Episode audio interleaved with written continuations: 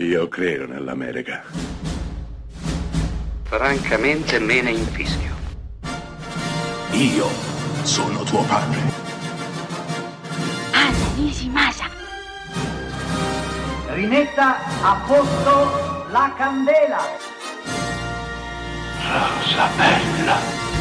Nel 2010 Christopher Nolan dirige Inception, film a scatole cinesi che racconta la storia di Leonardo DiCaprio che deve, col suo gruppo, innestare un'idea nella mente di un uomo. Lo farà usando i sogni, anzi un sogno dentro a un sogno. Nel farlo cercherà di riscattare la propria vita, il proprio nome, per riappropriarsi della propria famiglia. Inception è film complicato, ma come spesso capita con Nolan, bisognerebbe cercare di vederlo abbandonandosi a lui. Chissà, forse i film di Nolan assomigliano alla scrittura di James Joyce in un qualche modo. Quello stream of consciousness, quel flusso di coscienza che era tipico degli scritti dell'autore di Dublino, lo ritroviamo qui, in alcuni film, questo più di tutti gli altri. Sì, perché ad Inception bisogna abbandonarsi completamente, senza chiedersi troppo il perché, ma lasciandosi andare, colpiti, conquistati dalle immagini e dalla musica, perché qui Hans Zimmer compone Time,